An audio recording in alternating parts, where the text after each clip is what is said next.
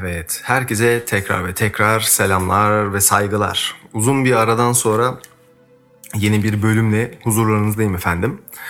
Ee, bugünkü bölümümüzün ismi eskiden pool diye bir şey vardı. Valla e, artık günümüzde mecbur hani teknoloji aldı başına gitti ve uzun bir dönemdir aslında hani e, mektup diye bir şey de kalmadı. Çünkü yani en temel artık iletişim aracı e zaten telefonlar, işte WhatsApp, işte mesajlar ondan sonra ki Instagram'dan bile aslında mesajlar çok yoğunlukta kullanılıyor böyle. Dolayısıyla yani bunun pull diye bir şey, e, bir hikayesi, bir albenisi diye bir şey kalmadı. Ha, bu kötü bir şey mi? Kötü olarak söylemiyorum. Sadece hani dönemin getirdiği şeyler bu. Ama hani niye bu, bu bölüm pool'dan bahsetmek istiyorum çünkü pool tasarımı diye bir şey var. Ve bu pool tasarımı aslında e, ta eskilerden özellikle 1800'lü yıllardan ve günümüze öyle bir pool koleksiyonu muhabbeti var ki hatta hani bunun esprisi bile oluyor. Hani e, bir e, böyle flört meselelerinde falan ya hani denirdi ya böyle eskiden hani özellikle bizim babalarımız falan büyüklerimizin dönemlerinde ya hani benim pul koleksiyonum var göstermek isterim bir e, gelir misin hesabı falan böyle muhabbetler olurdu. Hani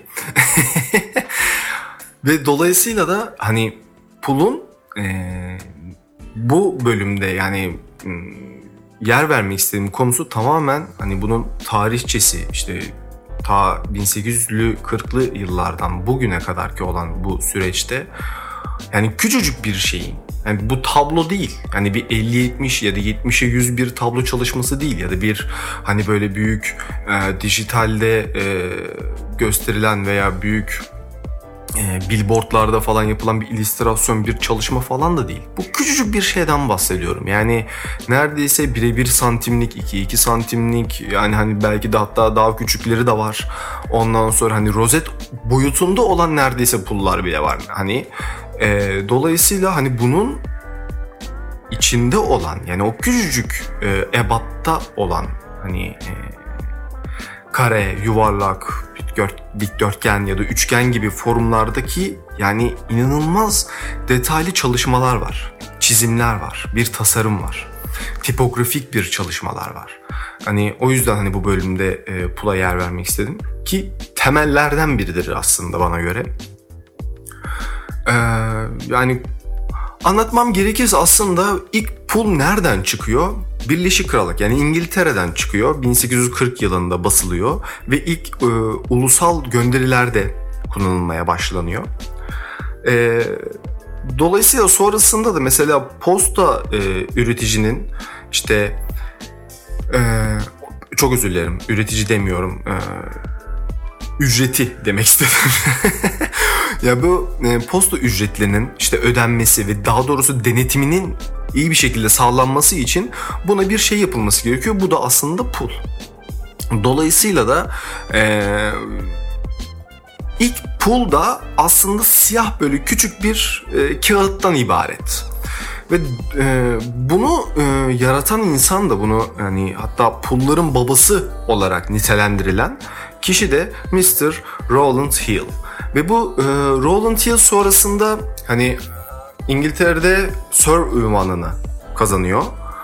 Ee, ve dolayısıyla da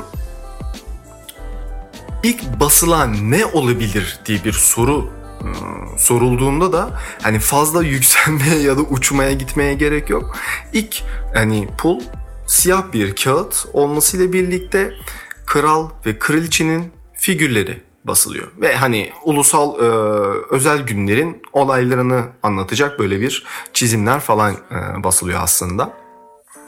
Bununla birlikte e, ne enteresandır ki aslında şey hani bu süreç ile beraber yani bu işte çizimler çıktıkça ve e, figürler olsun işte e, en başta söylediğim gibi bu tipografik hani e, tamamen yazısal e, tasarımlar çıkar çıkar çıkar çıkar ve pul koleksiyonculuğu başlıyor. şu an bile günümüzde aslında hani en başta da söylediğim gibi deli divane paralarda dönüyor bu hala olay.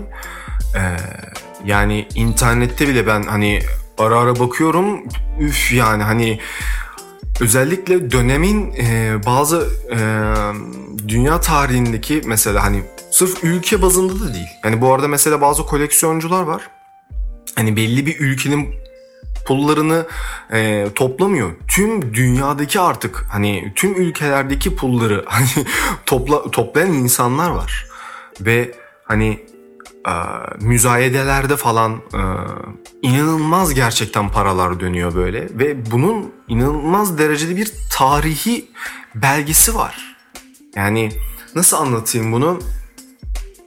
Ee, bir yani Van Gogh'un ya da Picasso'nun yaptığı bir tablo gibi ya da zamanında Beethoven'ın yaptığı bir beste gibi yani bunun artık tarih kitaplarında da hani şeyi var yerleri var yani hani.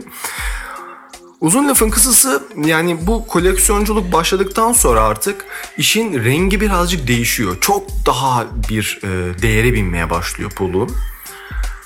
Ee, böyle mektuplardan sökülen pullar bir anda inanılmaz bir koleksiyon tutkunluğuna ve e, dediğim gibi değere binmeye başlıyor ve hala yani günümüzde de gerçi şöyle bir şey de var mesela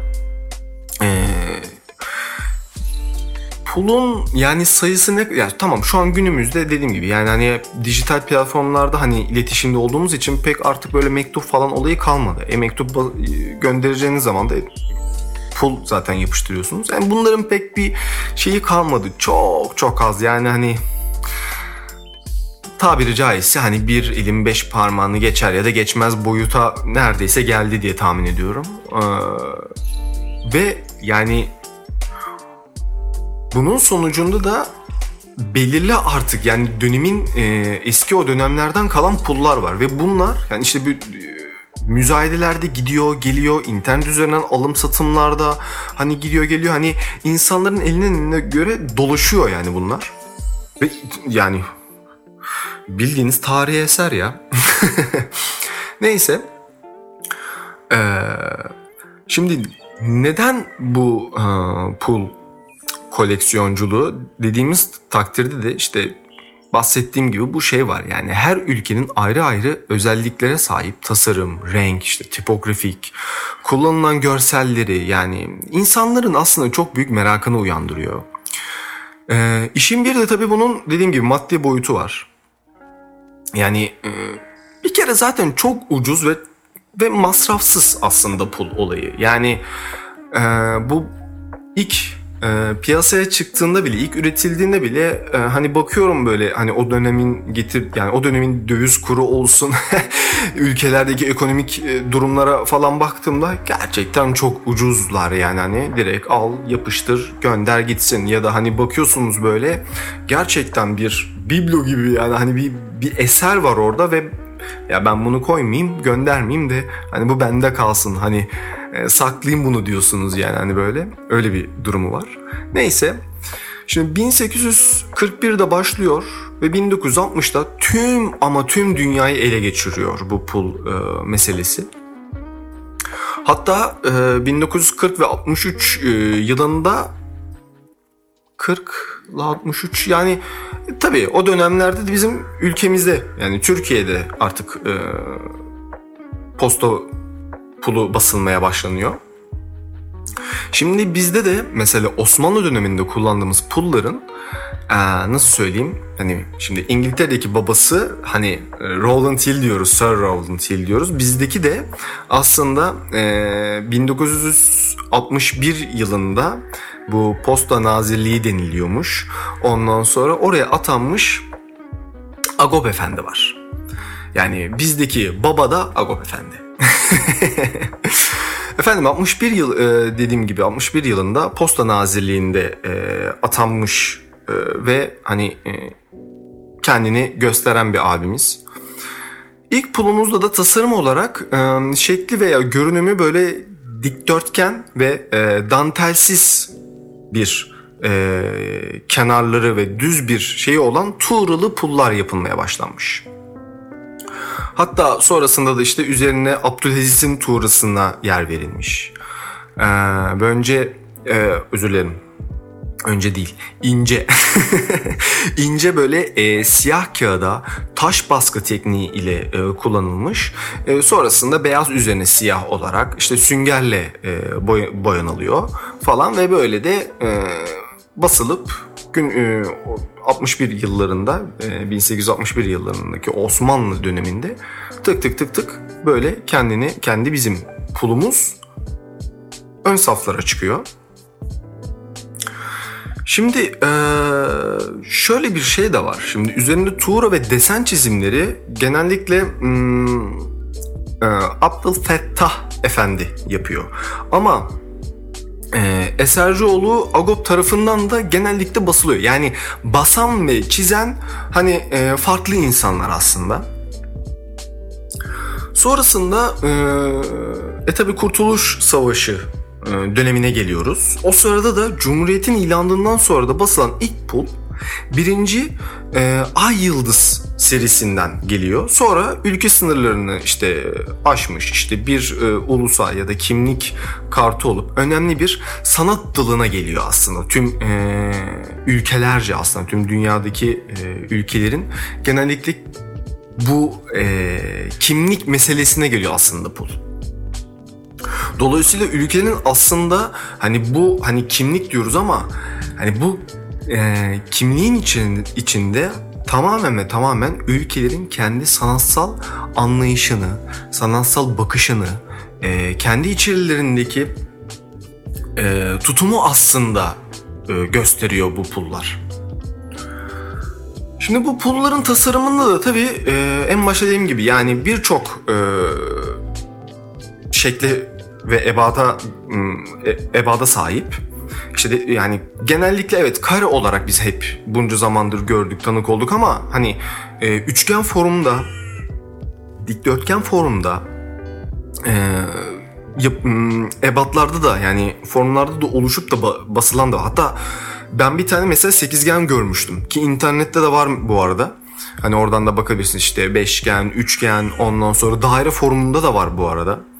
Zaten hani o yüzden hani e, rozet babında bir şey söyledim en başta. Yani e, rozet küçüklüğünde bile e, daire formda, yuvarlak formda olan küçücük ve içinde inanılmaz detaylara sahip pullar da var. Şimdi bazı ülkelerde de mesela hani tamam şimdi e, bu şu ana kadar anlattığım şey şu. Ne oldu? İşte kral, kral ve kraliyet e, aman konuşamıyorum özür dilerim.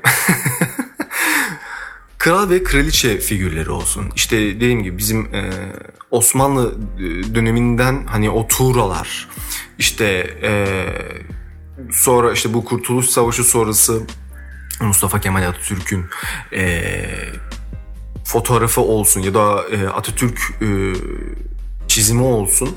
Hani çokça hani e, görüyoruz, ediyoruz. Ama bunun dışında da şöyle bir şey de var. Yani bu ulusal hani kimlik e, meselesinde hani illaki hani bu tür böyle figürler değil de daha hani e, soyut normal bildiğiniz hani bir tablo çalışması gibi pullar da var. Yani bazı ülkelerde mesela meyve şekilli pullar bile oluyor aslında. Ve e, tipografik olarak böyle yu, yuvarlak yani şöyle söyleyeyim. İlla ki belirli e, çizim ya da kalıpta olan şeyler yok. Hani meyve şekilleri de var. Bildiğiniz Van Gogh çalışması gibi ya da e, örnek verdiğim gibi işte Picasso çalışması gibi hani o tür böyle işler de dönüyor pulun içinde. Bunların yanı dışında da e, tipografik olarak mesela yuvarlak yazı karakterleri mesela şimdi e, yazı olarak genellikle yani yazı karakteri ya da bir şey yazıldığı zaman pulda şimdi çok küçük ebatlarda olduğundan dolayı tırnaklı bir font pek kullanılmıyor aslında. Dolayısıyla daha yuvarlak atlı, daha düz, birazcık etli böyle e, işte Helvetica gibi mesela yani hani ondan sonra ya da Impact formları gibi. Gerçi Impact hani birazcık gene şey kalır ama ondan sonra hani e, bu Helvetica botlar ya da Gotham ailesi gibi ondan sonra böyle daha yuvarlak, düz, düze yakın Ondan sonra birazcık etli böyle e, kendini gösterip okutabilecek. Çünkü bunlar çok küçük ebatlar bildiğiniz üzere. Dolayısıyla tırnaklı bir font kendini orada okutamayacağından dolayı çok küçük, çok ince kalacağından dolayı mecbur daha yuvarlak hatlı düz kalın e, fontlar kullanılıyor. E, yani daha doğrusu yani kul, tırnaklı olan hani font kullanım şekilleri de var. Tasarımları da var pulda. E, yok değil. Ama hani nasıl söyleyeyim hmm, en uygununu en uygunu olan aslında hani daha düz bir fontlu olan e, tipografik çalışmalar. Yani hmm, Pool'da çünkü önemli olan şey aslında basit ve berrak bir tasarıma sahip olması lazım. Dolayısıyla hani e, ince böyle detaylı küçük küçük noktalı çalışmalar e, bir tasarım yapılsa bile ya da bir çizim yapılsa bile e, bunun belirli bir minimalliği ya da belirli bir e, nasıl anlatayım küçüklüğü olması lazım. Çok küçük böyle incecik de değil ama kendini gösterecek, belli edecek, sade, e, yalın, berrak bir tasarıma sahip olması lazım aslında pulun. Bir yandan da da mesela geçen aslında işte bu e, bir önceki podcast bölümümde de mesela minimal tasarımdan aslında bahsetmiştim. Aslında minimal ve pul o kadar birbirine yakın ve entegre ki bunun da aslında çıkış amacı birazcık o. Yani kendini gösterdiği şey o. Yani küçük ebatta tamam bir sürü şey yapılabilir. Yani büyük ebatta nasıl yapılıyorsa küçük de yapıyor. Tabii ki avantaj dezavantajı var. Büyükte büyük ebatlarda çalışmanın e, sonuçta bir rahatlığı bir kolaylığı var. Ama küçükte küçük ebatlarda çalışırken işin rengi birazcık değişiyor. Dolayısıyla bunun sadelik ve basitliği meselesi geliyor ortaya.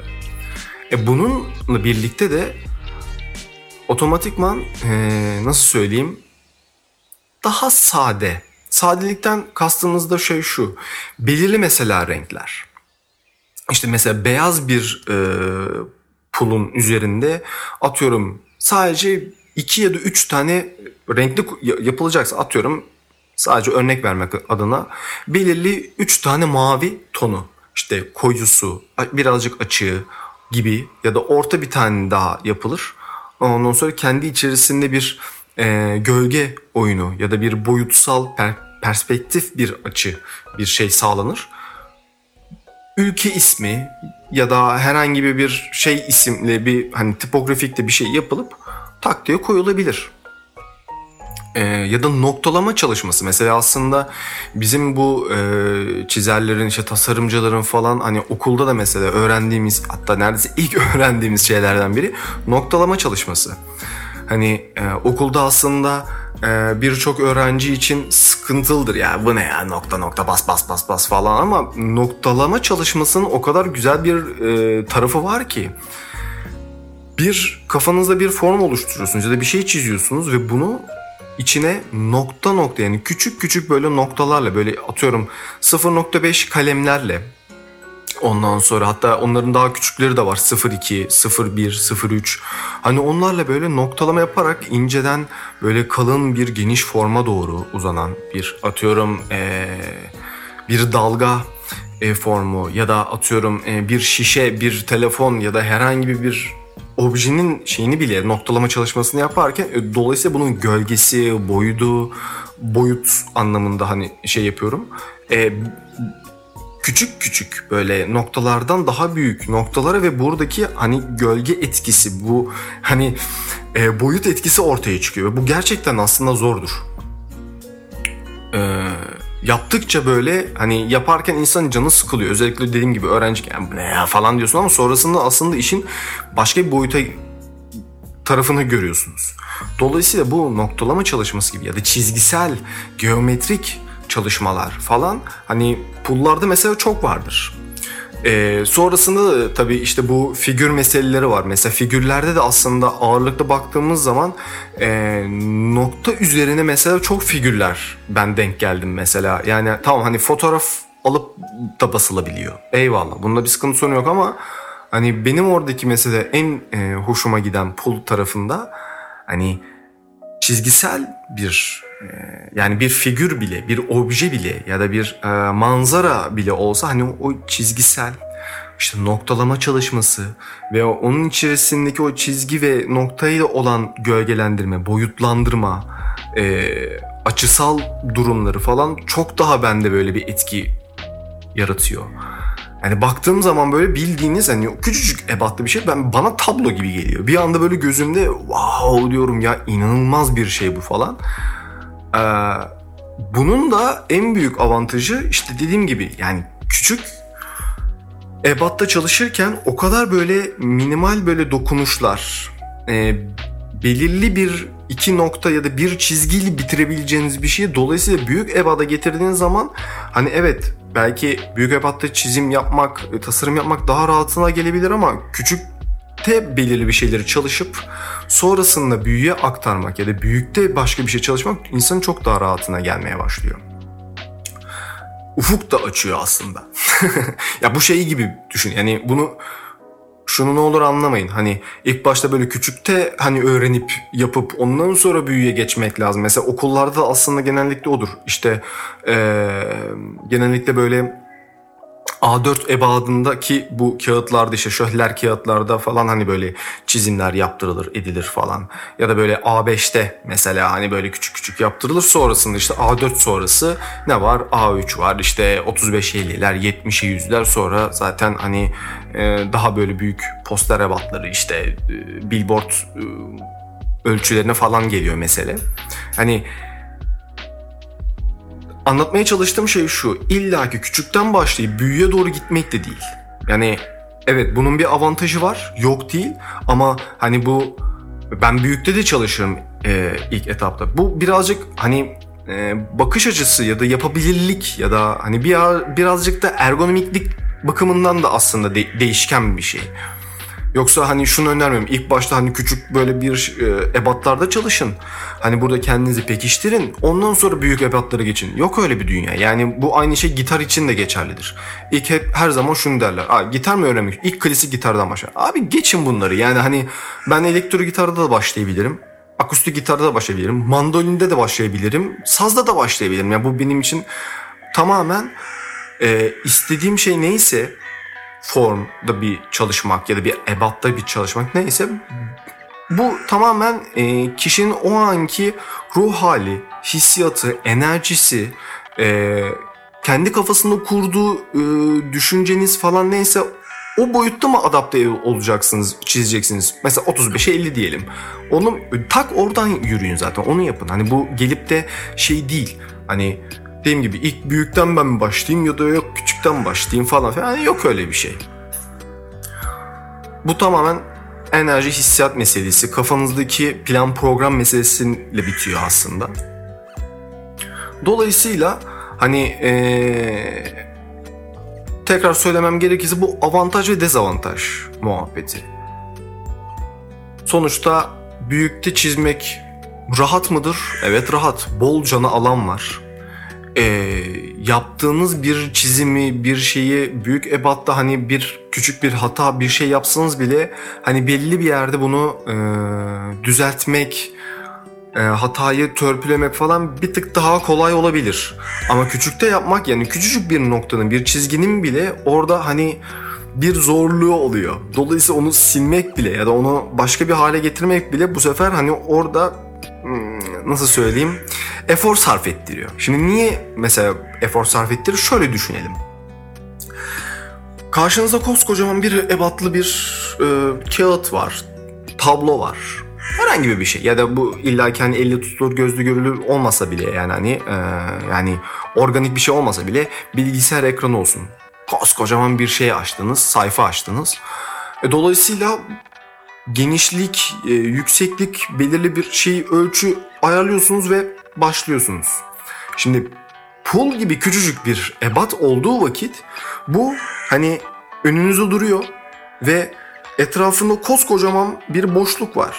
Ee, uygulama yapacağınız alan küçücük. Yani daha buradaki zorluk ne olsun? Hani hani tamam dijital platformda mesela bilgisayarda bunu e, yapmak ne? Zoom in, zoom out yakınlaştırırsınız, uzaklaştırırsınız. Dolayısıyla buradaki hani e, bakış açısını açınızı ona göre değiştirip ona göre tasarımınızı, çiziminizi yaparsınız. O ayrı. Oradaki mesela kolaylık hani çok daha güzel. Dijital çünkü e, yani büyük bir avantaj. Ama bunu organik bir yani e, elle tutulur bir kağıt bir bir şeyde yaptığınız vakit dolayısıyla hani neredeyse diyeyim parmağınızın hani e, yani tırnak gibi bir şey yani tırnak formunda bir kare düşünün, bir dikdörtgen düşünün ya da baş parmağınız boyutunda bir ebat düşünün. Yani hani e şimdi buradaki e, baktığınızdaki boyut sizi dolayısıyla yani e, birazcık sorgu suali çekiyor. Çünkü küçücük bir çizik attığınızda ya da bir noktalama çalışması bile bir şey yaptığınızda yani çok yukarıdan bakıyorsunuz işe ve hani e, bitti ben buna daha ne yapabilirim muhabbeti de oluyor. Ama bir de şunu düşünün. Eskiden yani bu e, söylediğim tarihlerde 1840'lardan bahsediyorum arkadaşlar. Yani o dönemlerde küçücük ebatlarda yani bir takım çizimler yapılıyor. Ve hani şöyle söyleyeyim e, o dönemlerde mesela şu, şu da var. Mesela günümüzde hani e, mesela hani bilgisayar ortamını falan yok diyelim. Sadece hani bir şöyle bir hayal gücü kuralım, bir düşünelim yani.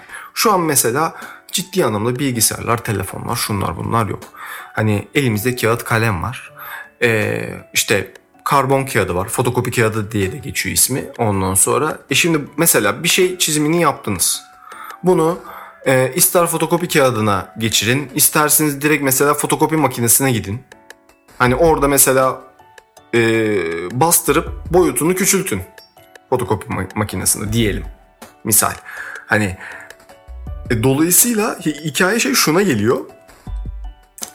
E, dönemin getirdiği belirli rahatlıklar oluyor. Şimdi o dönemde o rahatlıklar yok. Hani bildiğiniz küçücük hakikaten yani o pul ebadında yani 3'ü 3, 5'e 5 neyse hani e, ya da 2'ye 2 kareye dik, dikdörtgene adam çizim yapıyor ya da kadın. Yani dolayısıyla risk bunun ee, çok fazla. Bu tamamen işte anlatmaya çalıştığım şey bir önceki mesela bölümündeki o minimallikle alakalı bir şey. Belirli bir takım şeyleri e, yani fazlalıkları diyeyim ee, yani balon yanında yani bu uçan balonlar falan var ya işte bu Kapadokya'daki hani balon var yanında da kumlar var ağırlık.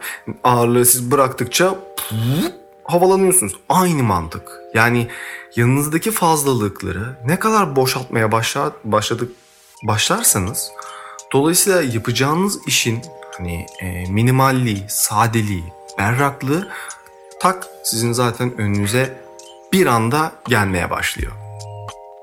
Ya tasarımın, çizimin hikayesi aslında tamamen bu. Yani ilk, ilk programda da aslında yani bunu anlatmaya çalıştım hep.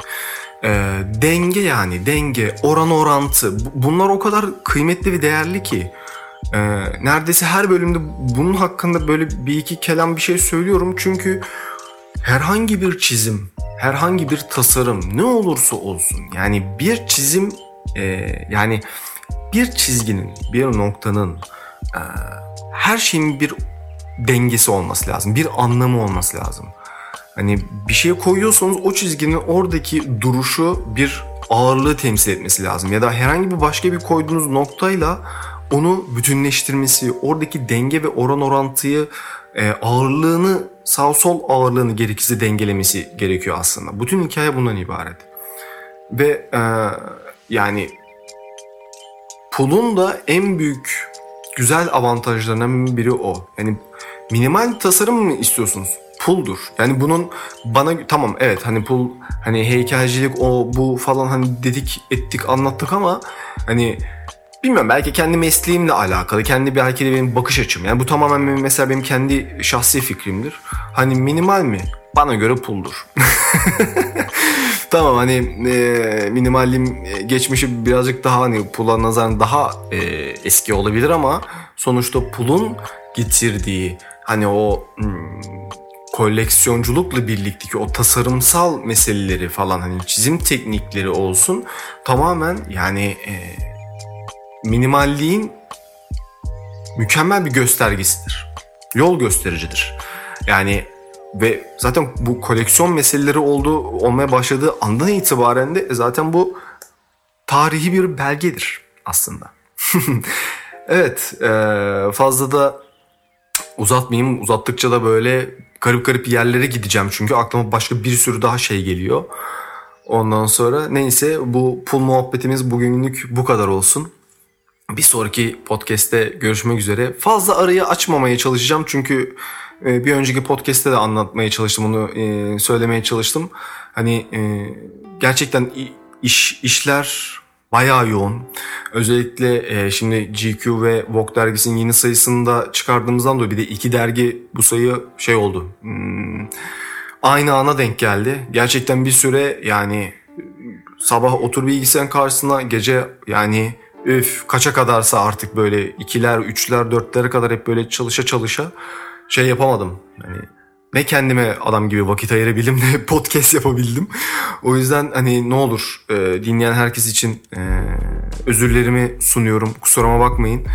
E, fazla bu kadar arayı açmamaya çalışacağım. Ve yeni böyle hani hem e, yani yeni de demeyeyim ama hani e, en azından böyle eskiden böyle e, kitap e, böyle şeylerinde aralarında kalmış mesela böyle tozlu rafların orada e, tıkalı kalmış böyle küçük bir takım şeyleri hem böyle m, anlatmayı da seviyorum. Yüzüne göstermek de hoşuma gidiyor. Hem de e, diğer ki mesela gelecek bölümlerde birazcık şey de e, konuşmak istiyorum aslında anlatmak istiyorum. Kendimce aslında hani ne kadar yardım yardımcı olabilirsem benim için o kadar iyi olur, mutlu olurum. Hani bu sektöre başlamış e, hem öğrenci olarak e, yeni okullara girmiş işte tasarım, resim bölümü, işte sanatsal bölümlere falan. Ondan sonra bunlar hakkında birazcık konuşmak istiyorum. Okul muhabbetleri. E, özellikle işte böyle meslek lisesi falan erbabı olan insanlar varsa ya da yeni başlayan öğrenciler böyle kardeşlerimiz, dostlarımız varsa hani onlar için de böyle hem birkaç belki trik olabilir ya da nasıl söyleyeyim okul bitimine kadar ki olan süreçte ne gibi şeyler olabilir? Hani bunları da konuşmak istiyorum ve okul sonrası da artık böyle yavaş yavaş profesyonelliğe adım atma süreci. İlk işe giriş e, ya da girmeye çalışma ya da kendimizi nasıl gösterme falan. Çünkü bizim meslek öyle bir şey ki ah, yani gerçekten aslında zor. Kolay gibi görünen ama gerçekten o kadar zor ki ve ne yazık ki bizim de hani nasıl anlatayım sıkıntımız sorunumuz şu ki görsellik ya muhabbet. Herkes biliyor. Yani bir tık onu yukarı kaldır bir tık şöyle ya onu büyütsek mi küçültsek mi şöyle mi yapsak yani herkes de bildiği için dolayısıyla yani e, kolay gibi görünen aslında kendi içerisinde çok zorluğu olan bir e, meslek. Sonuç olarak çizimden, tasarımdan bahsediyoruz. Denge, oran orantıdan bahsediyoruz. Yani bunlar hani e, her bakış, her bir göz için bambaşka farklı yerlere gelebilen bir mesele olduğundan dolayı ileriki bölümlerde birazcık aslında bunlardan bahsedeceğim. Ve eee küçük de böyle bir hani e, bir sürpriz gibi diyeyim ya da bir not gibi düşeyim diyeyim.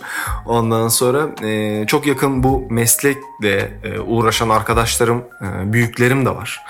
Zaman içerisinde onları da mesela podcast'ime davet edip böyle e, birlikte onlarla hem böyle goy goy geyik yaparak hem de böyle birazcık sıkıntı sorunlar hakkında ondan sonra tasarımın gerçek iç yüzü olsun ya da güzelliği olsun bunları anlatmak babında aslında e, yakın sevdiğim, saydığım, işini, gücünü de, e, kalemini de beğendiğim insanları da buraya davet edeceğim yarın öbür gün. Yani ileriki podcastlerde diyeyim. O zaman fazla uzatmayayım. Benlik e, bu bölümlük bu kadar olsun. Dediğim gibi fazla arayı açmamaya çalışacağım. İşten güçten yoğunluktan dolayı ne olur tekrar tekrar özürlerimi kabul edin. Kusuruma bakmayın affola.